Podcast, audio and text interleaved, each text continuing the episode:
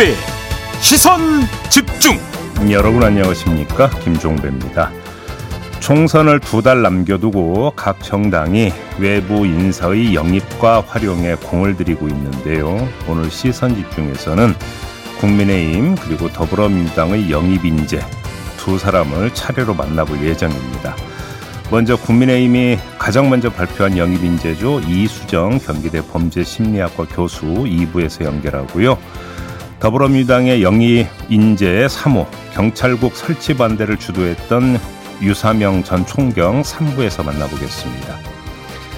아시안컵 탈락 이후 전술부재에 대한 비판을 받아왔던 클린스만 국가대표 축구팀 감독이 자택이 있는 미국으로 출국했다고 합니다.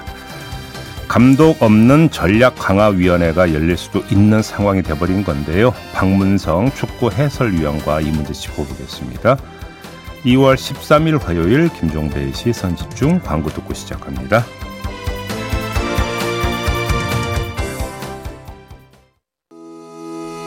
시선 집중은 촌철님들의 다양한 목소리를 기다립니다. 짧은 건 50원, 긴 건 100원인 문자 메시지 샵 8001번, 스마트 라디오 미니와 유튜브 라이브로도 시선 집중과 함께 하실 수 있습니다. 믿고 듣는 진품 시사 김종배의 시선 집중.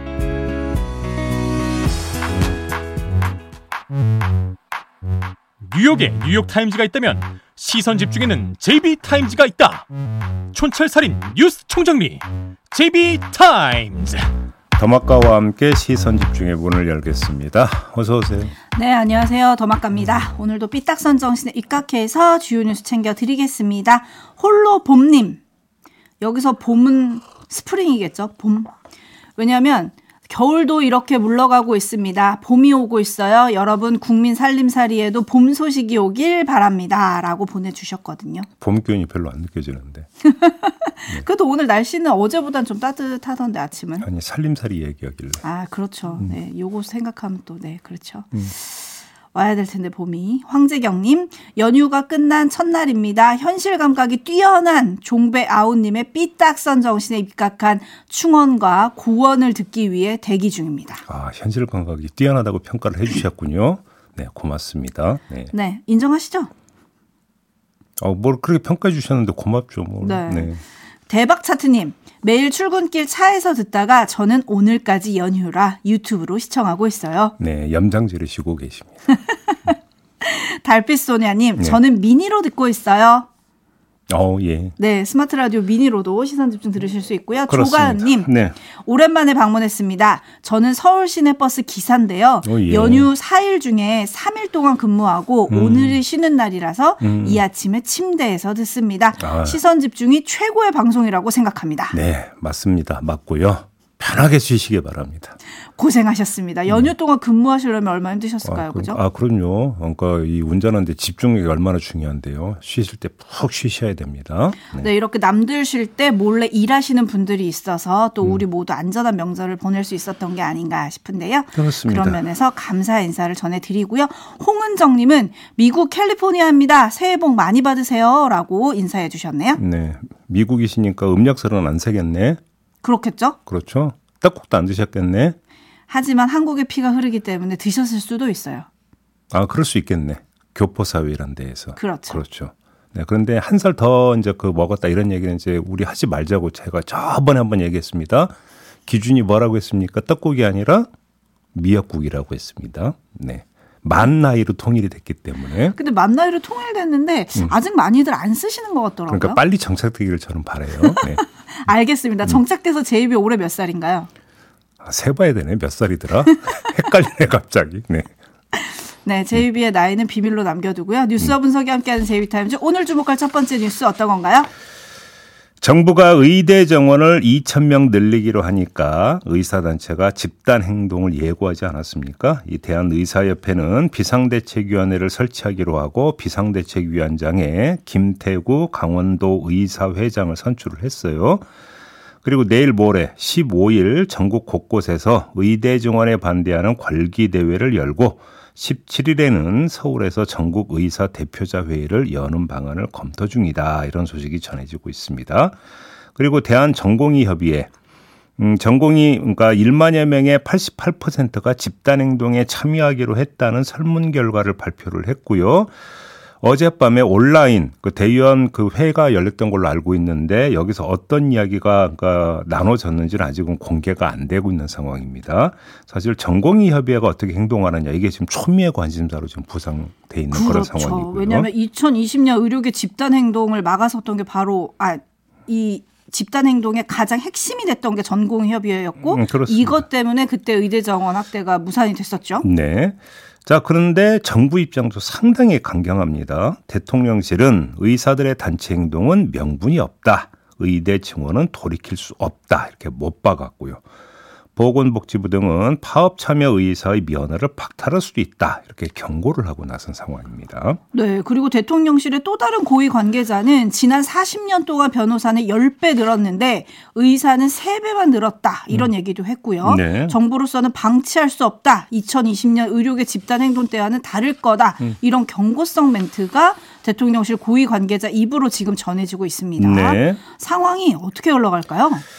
자, 우선 짚어야 하는 점은 정부의 강경 기조, 그 배경입니다. 과연 이런 기조는 원칙에 따른 것인가 아니면 상황 논리에 따른 것인가 하는 점을 좀 파악을 해야 될 것 같은데 후자, 즉 상황 논리에 초점을 한번 맞춰봅시다.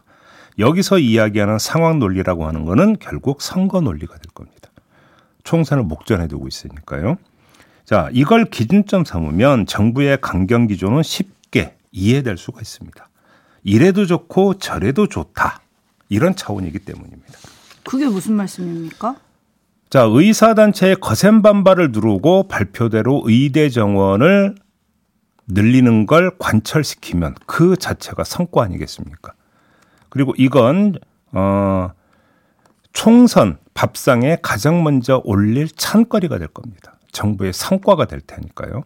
혹여라도 총선 때까지 상황이 종료되지 않고 따라서 성과를 내놓을 수 없다 하더라도 강경 기조를 유지하는 것만으로도 득이다. 이렇게 판단할 겁니다. 정부는. 왜? 과거의 경험이 있기 때문입니다. 화물연대 파업 기억하십니까? 화물연대 파업의 향수가 아마 작용할 것이다라는 겁니다. 정부는 화물연대 파업에 강경 대응하는 데 대해서 국민이 박수를 보냈다고 자평하지 않았습니까? 당시에 그래서 이때의 기억을 떠올릴 것이라는 겁니다. 그래서 이래도 좋고 저래도 좋다. 그런 차원에서 강경 기조를 유지하고 있다. 이런 이야기가 되는 건데 간단히 정리하면 정부는 총선이 끝날 때까지 이 강경 기조를 계속 이어갈 게 거의 확실하다. 이런 이야기가 되겠습니다. 그러면 의사단체 입장은 어떨까요? 사실 궁금한 게 바로 이건데요. 의사단체는 과연 이런 어떤 그 정부의 배경 이런 것까지 고려하지 않고 전면 투쟁에 나설 것인가 하는 점 이걸 짚어봐야 되는 것이죠. 여기서 일단 전면 투쟁이라고 하는 이 그 단어의 뜻을 좀 좁힙시다. 무슨 뭐 걸기 대회를 연다, 회의를 연다 이런 차원이 아니라 전면적인 진료 거부 사태. 음. 이렇게 딱 한정해서 한번 봅시다. 이게 어떤 국민의 어떤 그 건강에 직접적으로 영향을 미치는 것은 바로 이것일 테니까요. 이렇게 좀 한정해서 한번 일단 좀 이야기를 해야 될 것 같은데 조금 전 정부의 강경 기조 배경에 대한 분석이 맞다면 의사 단체가 전면 투쟁을 하든 결사 투쟁을 하든 정부의 씨알이 먹힐 여지는 별로 없다고 봐야 됩니다. 총선이 끝날 때까지는. 그렇지 않습니까? 바로 이 점 때문에 전면 투쟁, 그리고 투쟁 속 협상, 이 타이밍을 혹시 그 총선 전에 이것이든 저것이든 끝장을 보려고 하는 게 아니라 속도전에 나설 가능성, 속도를 조절할 가능성 없을까? 요걸 살펴봐야 된다는 겁니다. 속도 조절이요? 그렇습니다. 한번 이 점을 보죠. 정부는 2025학년도 입시부터 의대 정원을 2,000명 늘린다고 밝혔습니다. 네. 자, 그러면 이후 일정이 어떻게 되는 거냐? 요걸 봐야 되는데 이때 발표할 때 정부는 어느 대학에 얼마만큼의 정원을 늘려줄지는 정하지 않았습니다. 그래서 후속 절차가 남아있는 건데 3월 중순까지 대학별로 의대 정원 수요를 신청받고요. 4월 중하순까지 대학별 의대 정원 배정 결과를 통보하고 대학은 한국대학교육협의회 심의를 거쳐 5월 말까지 2025학년도 모집 요강을 수정 발표하게 된다고 합니다. 이후에 일정이 이렇게 된다고 하는데 이 일정표대로라면 구체적인 증원 계획은 언제 나오느냐? 4월 중하순에 나온다는 거. 아, 총선이 끝난 다음이네요. 바로 이 점이죠. 바로 이것 때문에 의사 단체가 아, 투쟁을 하더라도 투쟁의 어떤 진행 속도를 조절을 할 거냐 말 거냐가 사실은 최대의 관전 포인트다 이런 말씀을 드리는 겁니다. 아까 제가 말씀을 드린 것처럼 정부의 강경 기조에 혹여라도 선거의 논리가 그 스며 있다면 총선 전에 정부가 한 발 물러서는 모습을 보일 가능성은 별로 없다고 봐야 되고 따라서 의사단체가 총선 전에 끝장을 보려고 해봤자 끝장을 보지 못할 가능성이 높다면 오히려 실리를 챙기려고 한다면 총선 후를 디데이로 잡을 가능성이 있다라는 것입니다. 4월 중하순 대학별 의대 정원 배정 결과 발표 이 타이밍이 가장 핵심적 타이밍이 될 거라는 겁니다. 그래서 의사단체가 앞으로 발걸음의 속도를 어떻게 하는지 요걸 좀 봐야 되는 건데 여기서 대한의사협회와 같은 단체와 전공의 협의회는 결이 다를 수도 있다라는 점도 함께 고려가 돼야 된다라는 겁니다. 조금 전에 더마카가 2020년의 경우를 그러니까 잠깐 언급해 주신 것처럼 상대적으로 강경한 어떤 입장을 보일 가능성이 높은 곳이 전공의 협의회라고 봐야 되지 않겠습니까? 전공의 협의회에서 만약에 전면적으로 투쟁을 하고 나오는데 이런 상황을 고려하지 않는다라고 한다면 의사단체와 약간 엇박자가 날 수도 있다라고 하는 문제가 발생할 수 있는 것이죠. 그래서 의사 사회 안에서 바로 이런 점에서 행동 통일이 이루어질 것인가라고 하는 점 하나 또 한 가지는 그 행동 통일이라고 하는 게 결국은 속도 조절론으 로 연결이 될 수 있느냐가 또 하나 이게 관전 포인트다 이렇게 정리해서 말씀을 드리겠습니다. 네, 지금 아까 그 어젯밤에 온라인 회의를 했던 대한전공의협의회 이게 음. 공식 발표는 아닐 수는 있는데요. 음. 일단 어떤 거를 논의했는지 알려진 바에 의하면 어, 집단 휴진과 사직서 제출 등 다양한 대응 방안을 논의한 걸로 알려져 있습니다. 음. 그래서 정부의 업무 개시 명령에 대비해서 필수 인력은 이제 유지를 하면서 음. 근무 시간과 업무를 최소화하면서 우회적으로 파업에 나서는 방안 뭐 이런 거를 좀 논의를 한 걸로 알려지고 있어요. 이른바 합법 투쟁. 그러니까 네. 그게 하나의 속도 조절의 한 방법이 될 수가 있는 것이죠. 그렇죠. 근데 음. 이게 아직 공식 입장 발표는 아니어서요. 이런 네. 게좀 논의가 됐었던 걸로 알려져 있고 음. 집단 행동을 하게 된다면 전문의 실기 시험이 끝나는 15일 이후가 될 거라는 관측도 지금 나오고 있습니다. 어, 관련해 가지고 촌철님들은 당연히 관심이 많으세요. 왜냐하면 우리의 실생활과 가장 밀접해 어, 있는 이슈기 때문인데요. 음, 음. 박한숙님 한다면 하는 정부입니다. 의사단체 정신 차리세요. 국민의 목숨 담보로 하는 것이 합당합니까? 라고 좀 음. 과격하게 물어주셨고요. 네. 천년소금님은 상위 1%의 싸움이 시작된 느낌입니다. 라고 해주셨고, 주권반송님은 이번에도 2,000명 늘리는 거 무산될 것 같습니다. 아마 의사들의 반발이 거세서 이렇게 네. 생각하시는 것 같고, 음. 일론 마스크님.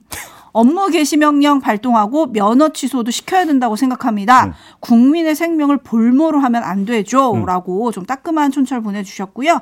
달토끼님은 단순 정원만 늘리면 필요한 부분, 뭐 응급 등등 인원이 늘어날까요? 해결해 줘야 할 것과 필요한 것이 무엇인지 분석도 없이 인원만 늘리는 게 맞을지 잘 모르겠습니다. 라고 네. 해주셨는데, 음. 여기서 숫자 싸움에서 지금 빠진 거 저희가 계속 이 시간에 함께 얘기해 드렸던 필수 의료 문제요. 그렇습니다. 그 문제에 대해서도 정부가 명확한 입장과 대책이 확실하게 세워져 있는지 묻는 분들이 계세요. 그렇습니다. 그것도 좀 점검을 해야 되고 아무튼 정리해서 말씀을 드리면 총선 전에 아, 의사 단체가 진료 거부나 아, 이 개원회 같은 경우 휴진이 되겠죠.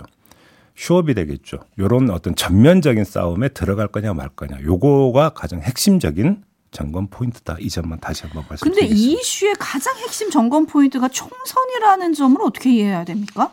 그게 사실은 문제는 그 의대 정원을 계속 모색을 해왔는데 계속 회의와 절차를 진행하다 보니까 결국은 이 시점에 이르는 건지 아니면 조절한 건지 그건 현재로서는 알 수가 없습니다만 아무튼 총선과 맞물릴 수밖에 없는 상황이 돼버렸다. 이건 분명한 사실입니다. 네.